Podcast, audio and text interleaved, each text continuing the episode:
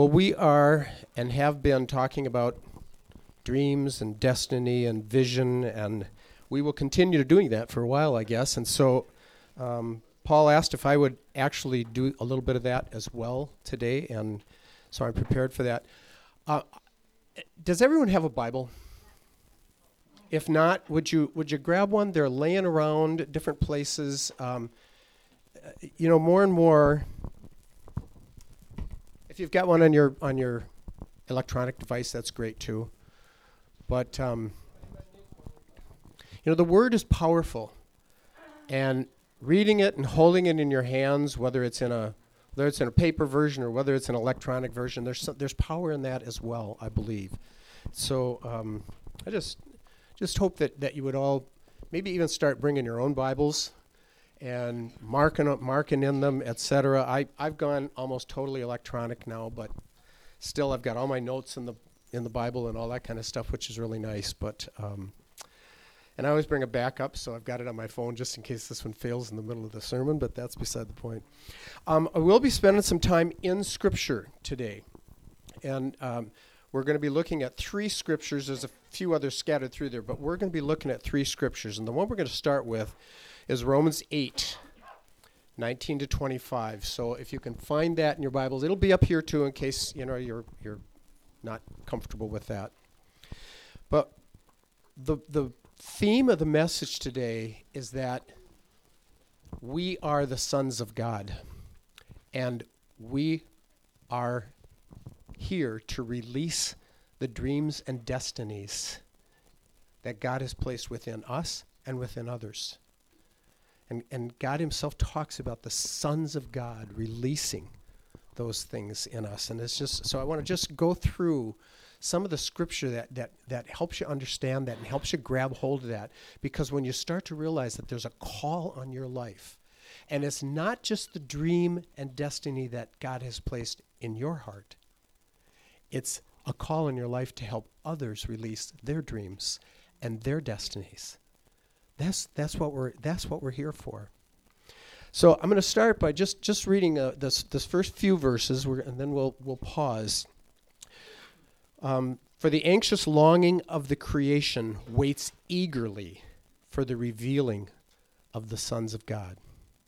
Just think about that for a moment. The, the, the creation itself is waiting eagerly for the revealing of the sons, plural, of God.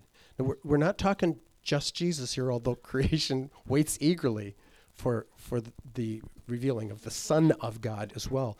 But for the sons of God, that's us.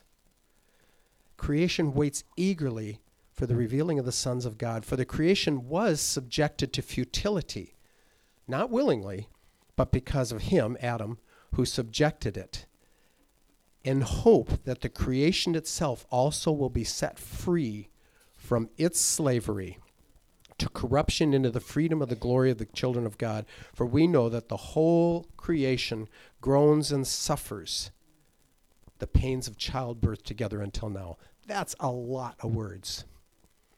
That's a lot of words. But what those words are saying is, is pretty important that all of creation was originally free to produce and to reproduce. If you go back in Genesis and read those passages in Genesis 1, and you realize that we were created, and all of creation was created to produce, and, and to produce everything that was needed.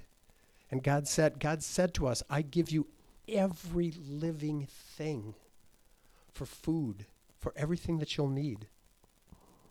It was all there. It was all ready. It was all producing for us. Our own creation around us, our little body, and, and whatever, whatever sphere of influence we operate in, it was all ready. It was all creating around us, creating everything that we need. I once heard a preacher say that if, that if you stop and pray for money, it's, it's, already, it's, it's already that you've been deceived. We don't need to pray for money. Money is ours. We need to pray maybe that it be released from the creation. But but it's it's ours. So so creation had a purpose. In that first verse there you can see it had a purpose, it had a direction, it had a future. And and you know other you will know other scriptures like that. Jeremiah twenty nine eleven. You know for the I know the you know the plans I have made for you, plans to give you welfare and not for calamity, to give you future and a hope. And and in looking through this, I found one I hadn't seen before. Maybe maybe you all are familiar with it, but I, I it was just I love it when when God shows you something you haven't seen before. In in Proverbs twenty three eighteen, it says, "Surely there is a future, and your hope will not be cut off." I went, "Wow." That's really neat. No matter what the circumstances look at, look like, surely, surely there is a future, and your hope will not be cut off. So, as we talk about our dreams and our destinies and what's inside that hope that we have inside us, we have God's assurance that it will not be cut off. So, we've got this backdrop of all of creation created specifically to be able to support us, to support everything we need. And then the fall came. And it subjected creation to futility, to the futility and slavery and the limitations of the flesh. So we know that something happened there, something broke, something, something got, got messed up. But the dreams, the destinies, the plans, the purposes, they're all still there. They're crying to be released, but they're all still there. That all of creation and all of its destiny, all of its purpose is crying to be released. It, right now, it's being held in futility. Right then, it was being held in futility until Christ came. We just sang that wonderful song about, uh, about the cross and once he died, it was finished. And all of creation was released from that futility at that moment. All of creation was released at that moment. Mankind's fulfillment, mankind's fulfillment is in its redemption, its adoption as the sons of God. Let's go on to the next slide. Not only this, but we ourselves, having the first fruits of the Spirit, even we ourselves groan within ourselves, waiting eagerly for our adoption as sons, the redemption of our body. For in hope we have been saved. But hope that is seen is not hope, for who hopes what he already has? But if we hope for what we do not see, with perseverance we wait eagerly for it.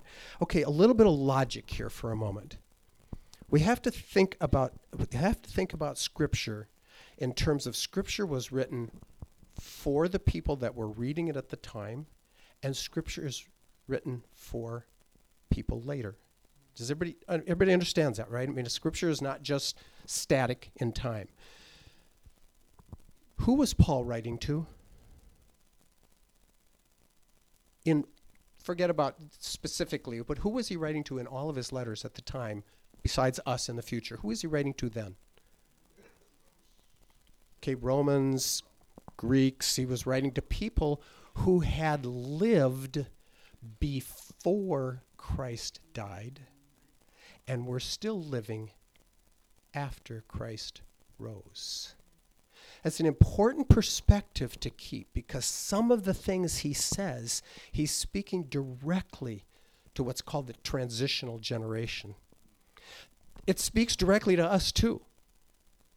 But understand that when he says something like, um, we ourselves groan, uh, we ourselves are eagerly awaiting our adoption as sons, we aren't anymore. We have been adopted as sons. We aren't eagerly awaiting that anymore. We may be eagerly awaiting our walking into it in its fullness. We may be eagerly awaiting one of our loved ones accepting that adoption as a son. We just we just prayed up in the upstairs. We just prayed for someone's grandma who still at 93 years old, I think he said, still has not said, "Okay, I'll be part of the family." And that's what we prayed. That that forget about all the words, forget about all the evangelistic phrases, that she would just experience, personally experience God's love that she would know that she has already been adopted as his child. And all she needs to say is, Yes, thanks. I'll be part of the family. We have, we now have been saved. We have realized this hope for sonship. So we have this hope. In hope, we have been saved. But who hopes for what he has already seen? So, what Paul is saying here is that there's still the dreams, there's still the destinies, there's still the promises, there's still the plans which we haven't seen yet. And that's what we still hope for. We still have all the things that God placed in our hearts. We're still hoping, persevering as we eagerly wait for those things. This is great news, folks. I mean, this is this is fantastic. We're positioned now for the good news, the good things, the purposes, the plans, the dreams, the destiny are, that are God's will. Galatians 1:15 and 16. This this is you know anybody anybody else besides me have favorite Bible verses? Only only for about 2 months and then another one is your favorite? And then a month later, oh, oh, no, this one's my favorite now. Oh, no, no, now I like this one. it happens to me all the time. They keep changing on me.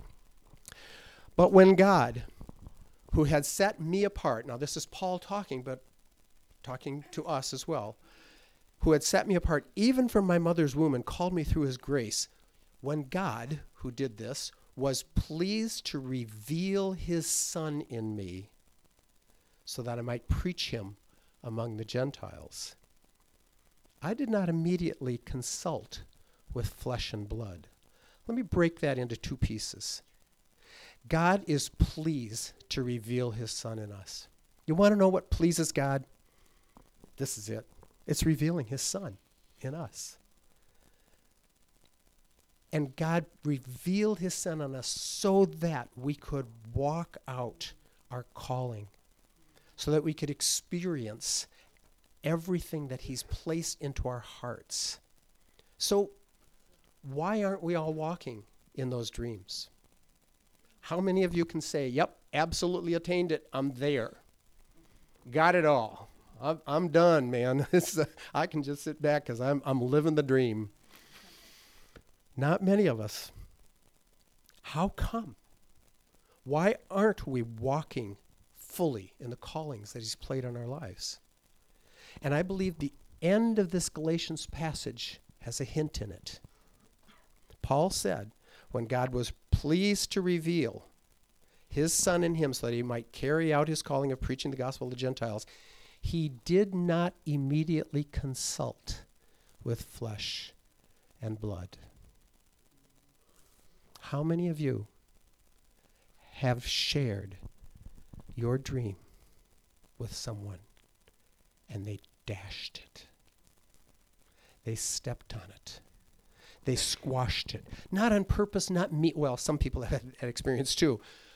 But in many ways, oh, yeah, that sounds like something. You know, when you grow older, you know, well, you know, that takes a lot of education.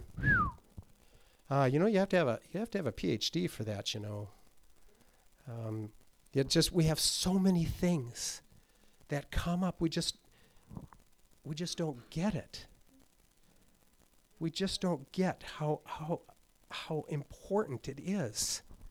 Could it be that Paul is alerting us here to the power of God's direct revelation to each of us? And could it be that he's warning us against moving on our own fleshly mind and logic to evaluate dreams that he's put into our heart?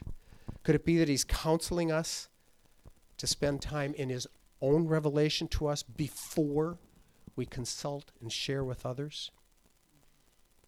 Could it be that He's directing us to look at the things from the eyes and the mind of God rather than sifting it through the apparent circumstances and roadblocks that we see in front of us?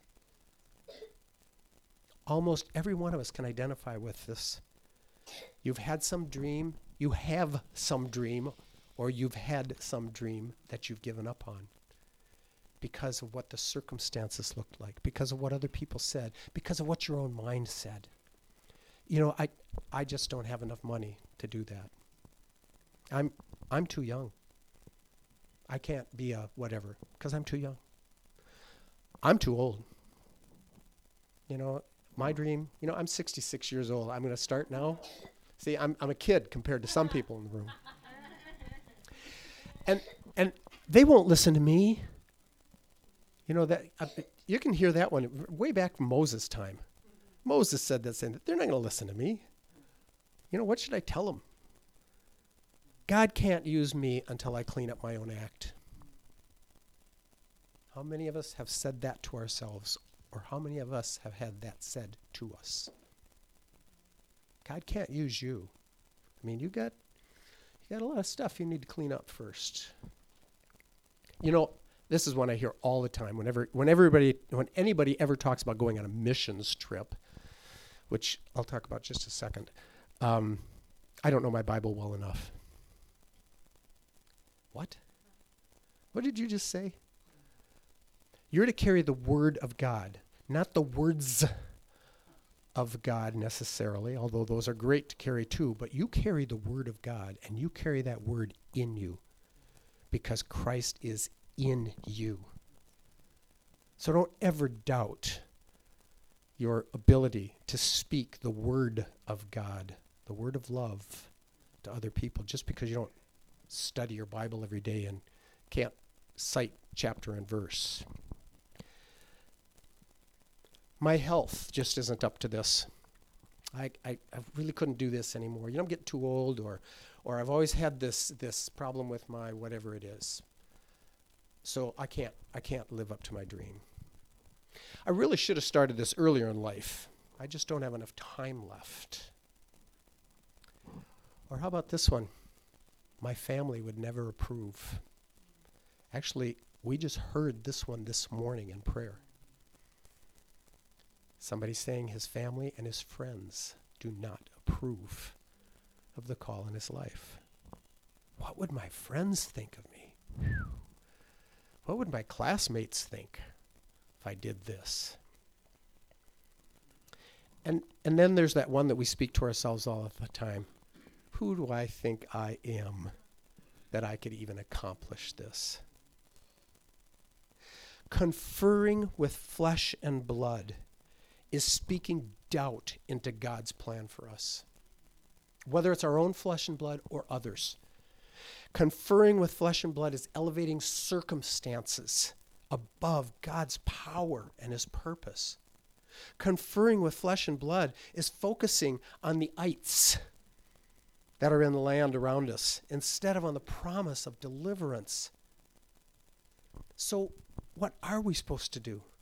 If this is if this is what we're not supposed to do, what are we supposed to do?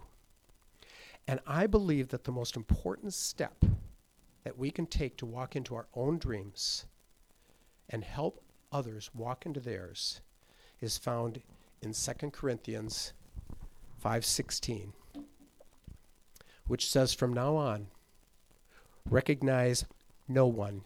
And by the way, that word in the Greek can also mean nothing according to the flesh. Recognize no one or nothing according to the flesh. Now, this may sound like an impossibility, but it's actually a very practical step and one that we can get better and better at with practice in essence, it's walking by faith and not by sight. You know about that in 2 Corinthians 5 7. It's believing the Spirit's revelation rather than the flesh. Galatians 3 3. It's keeping our eyes on Jesus, the author and finisher, perfecter of our faith. Hebrews 12 2. Like Abraham, we believe and it's credited to us as righteousness. Romans 4 3. Like Caleb and Joshua, We believe the words and promises of God rather than ours and others' eyes. Numbers 14. Those are just some examples of what it looks like to recognize no one or nothing according to the flesh. So let's look at those verses following 2 Corinthians 5:16.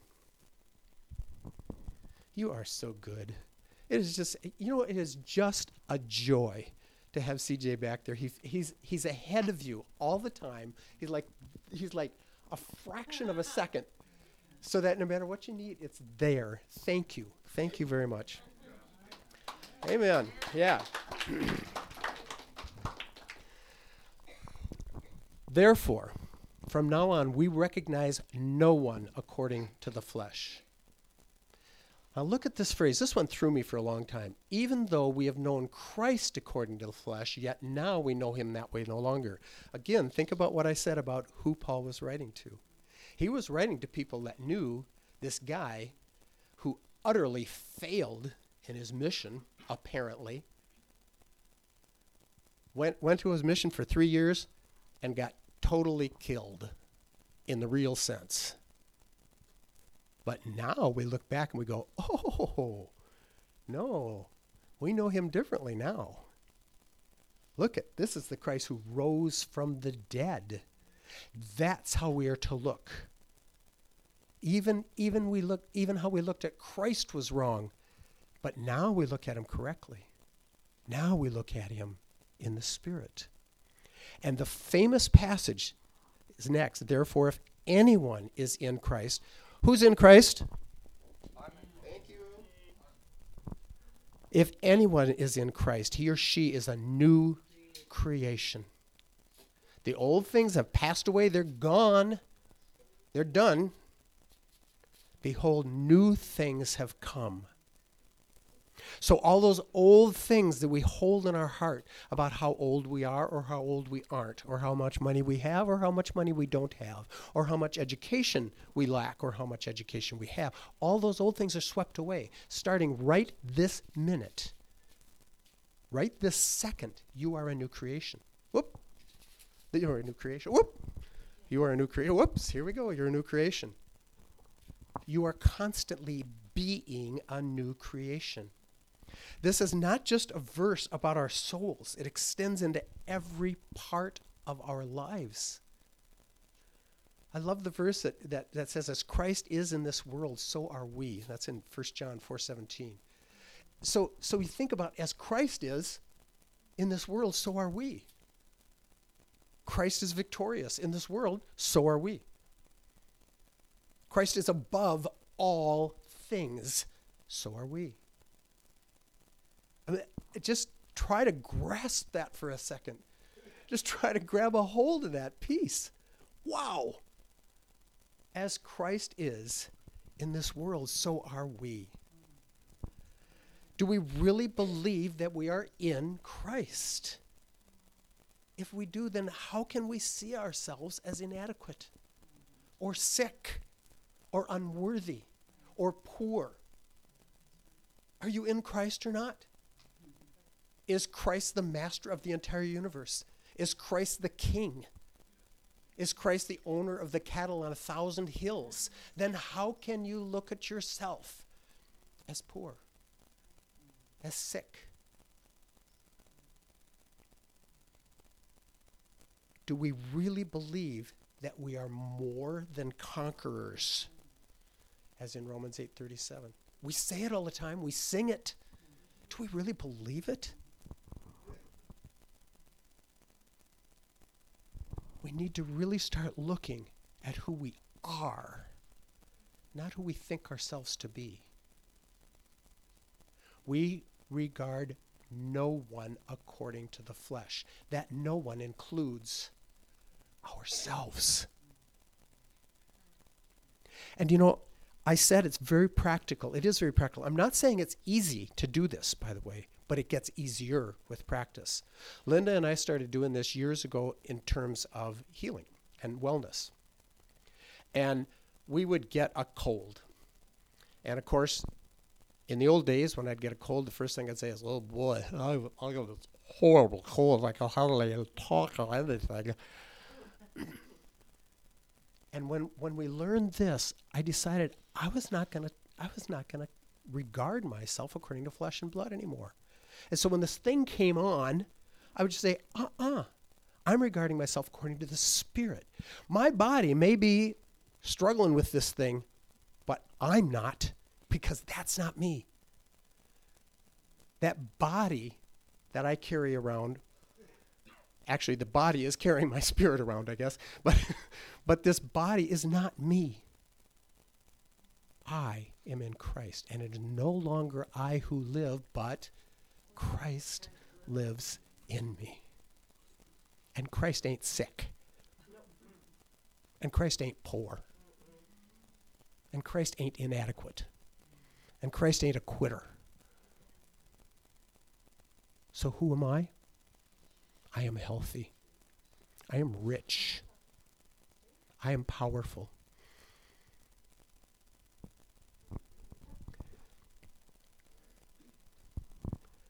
Now, all these things that we're talking about, all these things that we've just been talking about, remember, just got through saying we are a new creation. All things have passed away. That's the previous verse. All things have passed away. All things are new.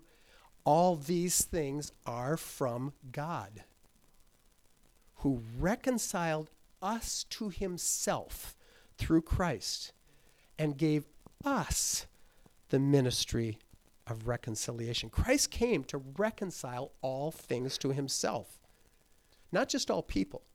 You know, Luke 19:10 says that I have come to save that which was lost. Not just who, that which was lost. It goes on to say, namely, that God was in Christ reconciling the world to himself, not just the people, the world to himself, not counting their trespass against them, and he has committed to us the word of reconciliation. This idea of reconciling is really important here. We are reconciling, bringing together. That's a big word, reconcile. We're reconciling God's opinion to ours.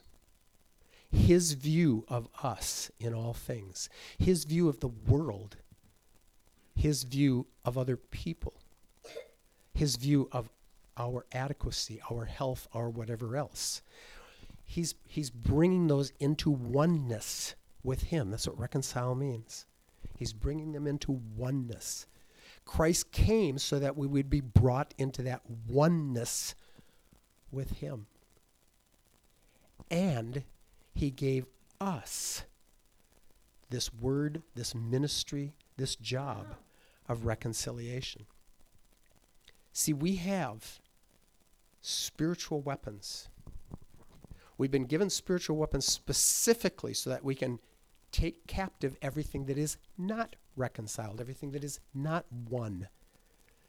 2 Corinthians 10 5 and 6 says, We are destroying speculations and every lofty thing raised up against the knowledge of God. We're taking captive every thought to the obedience of Christ and we're ready to punish all disobedience whenever your obedience is complete. So now I speak to my body and I say, Body, you're in disobedience. You're in disobedience because the word says you are healed. So, body, you're in disobedience. Stop it. Stop doing that. And I know it sounds silly, but as you begin to practice that, you begin to start taking on the authority that God has given you over your sphere of influence, over your body, over your creation around you. We started this with talking about Genesis. Genesis 1:26 where God specifically says to us take charge Take charge. That's what you're here for. Take dominion. You know, that Second Corinthians 5 passage that, oh, that's still up there. Yes, thank you. I love this guy. Love this guy. It ends with this calling, and the calling is a charge to us. Therefore, we are ambassadors for Christ, as though God were making an appeal through us. We beg you, on behalf of Christ, be reconciled to God. I beg you to think about these scriptures over this next week and be reconciled to God in every area of your life. I beg you, because your life will dramatically change. It won't happen overnight, although some for some of you it might. But it will dramatically change if you walk in this understanding. This is what we do through Market 70. We believe that we are called to reconcile the world to the truth of the gospel. We reclaim every part of creation to honor the King and help us realize the kingdom among us. We work with people around the world to tear away the blinders that keep them from seeing God's love and His power and His authority. We tear down those strongholds of injustice and inadequacy and disability and inaccessibility and more.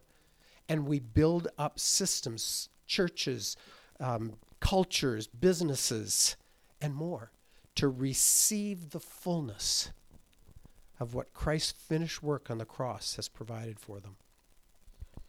We go and we work with people like Dawson Musasizi that, that you've heard of, who is turning a poor, barren land into acres of high producing farmland that, that's changing the lives not only of his families and the students of his school, but the lives of many who live in that village of Busambadia through jobs, through commerce. He's presenting the Christian life as one that is highly attractive because it is marked by blessing and favor. What do you think the reason is that a lot of people don't ever want to become a Christian? Because it doesn't look so good to them. If that's what being a Christian is like, I don't want it. He's showing people in Busambadia that being a Christian is a favored position. Christians in Busambadia are experiencing a rebirth of their dreams and destinies, and they're walking into them. It's very exciting. We go and work with people like Chilwa Kiliaki in Tanzania, who is using her knowledge and skills in finance and banking to found and build women's clinics all over Tanzania.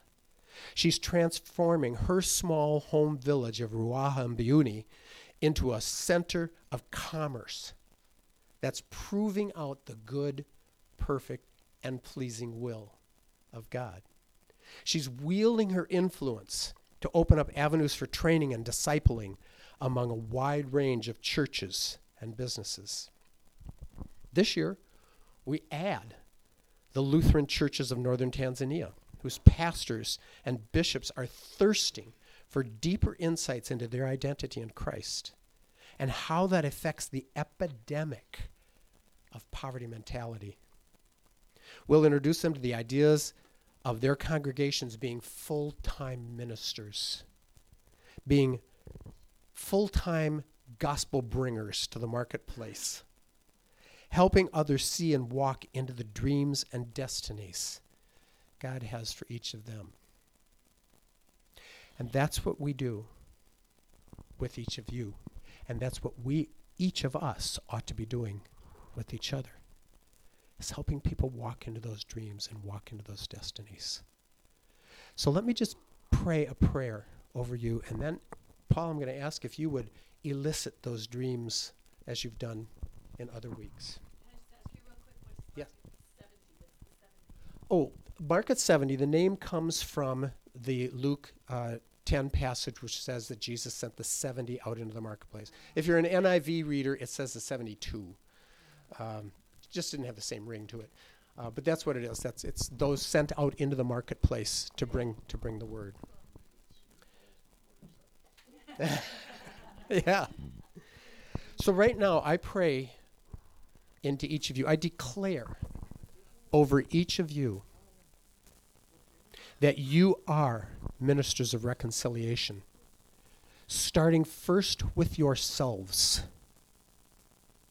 That you will begin reconciling your own thoughts, your own feelings, your own little bit of creation, your bodies, your creation around you, your sphere of influence, into oneness with what God says about you and those things. I declare that you know God's voice. I declare that you know the dreams and destinies that He's placed upon you, the plans and purposes that He has for you.